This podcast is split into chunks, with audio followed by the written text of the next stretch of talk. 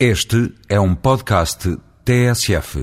Estamos em época de globalização e de economia de mercado. À força de massacrarem todos os dias com estas verdades lá palicianas, não há bicho careto que não queira dar o seu contributo para se pôr na moda.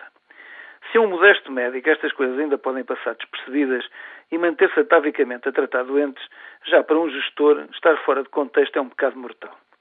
Em tempo de gravatas lisas, quem quiser ser alguém lá terá, gosta ou não gosta, de ir comprar o trapito azul bebê ou rosa shocking.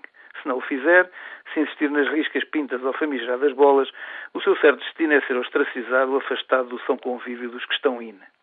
Não é, pois, de estranhar que os atentos gestores de um hospital da margem sul se tenham enchido de brios e, numa rápida incursão pela Extremadura espanhola, dela tenham trazido um oftalmologista. Sabe-se que estes, como as abetardas, são uma espécie em extinção no nosso público sistema de saúde, com agravante não despiciando a trabalhar em pouco, deixando de acumular obscenas listas de espera. Estamos, pois, perante uma ação a todos os títulos louvável, tanto mais quanto o dito cujo de uma assentada operou 200 e tal cataratas, deixando a perder de vista a ação do autarca que mandaram umas ridículas duas dezenas para as cotadas de Fidel. Com legítimo orgulho e inchado peito, lá aceitar os gestores ferir a sua modéstia e dar conta na comunicação social do seu feito.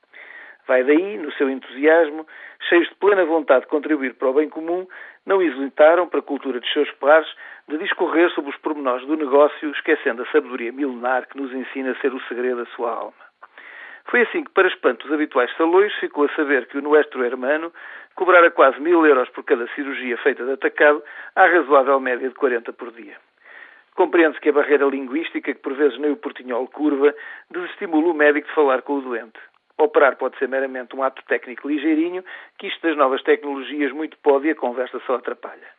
Para quem compra cirurgias no mercado de futuros, em pacotes tudo incluído, isso de conversa em relação médico-doente é atavismo dos tempos em que ainda os gestores não tinham inventado o pré-claro conceito de produtividade.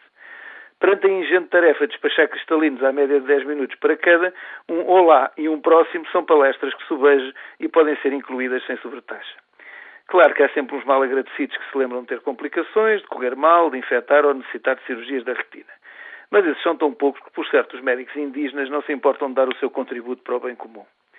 O pequeno pormenor de ninguém ter perguntado aos que há 30 anos mantêm de pé a casa se estariam interessados em fazer horas extra a preços de tal magnitude não merece preocupação quando estamos perante esta ação tão moderna de fazer medicina offshore. A União Europeia constrói-se com audazes e não com gente retrógrada que ainda acredita que cada país tem a responsabilidade de tratar os seus próprios doentes. Aliás, é na senda do brilhante e esmagador exemplo que vi contado nas páginas do matutino que me atrevo a fazer uma proposta digna dos tempos em que dávamos novos mundos ao mundo. E tal proposta, muito simples como verão, é de, num assumo de altruísmo, exportarmos para a África ou quaisquer outras paragens de um mundo menos desenvolvido os gestores que tomaram tão acertadas decisões. Em simultâneo, teríamos de importar para ocupar os seus lugares uns gestores espanhóis de rápida e assertiva aritmética. É que assim bastaria no futuro para resolver o problema das listas de espera, em vez dos incómodos médicos contratar professores de castelhano.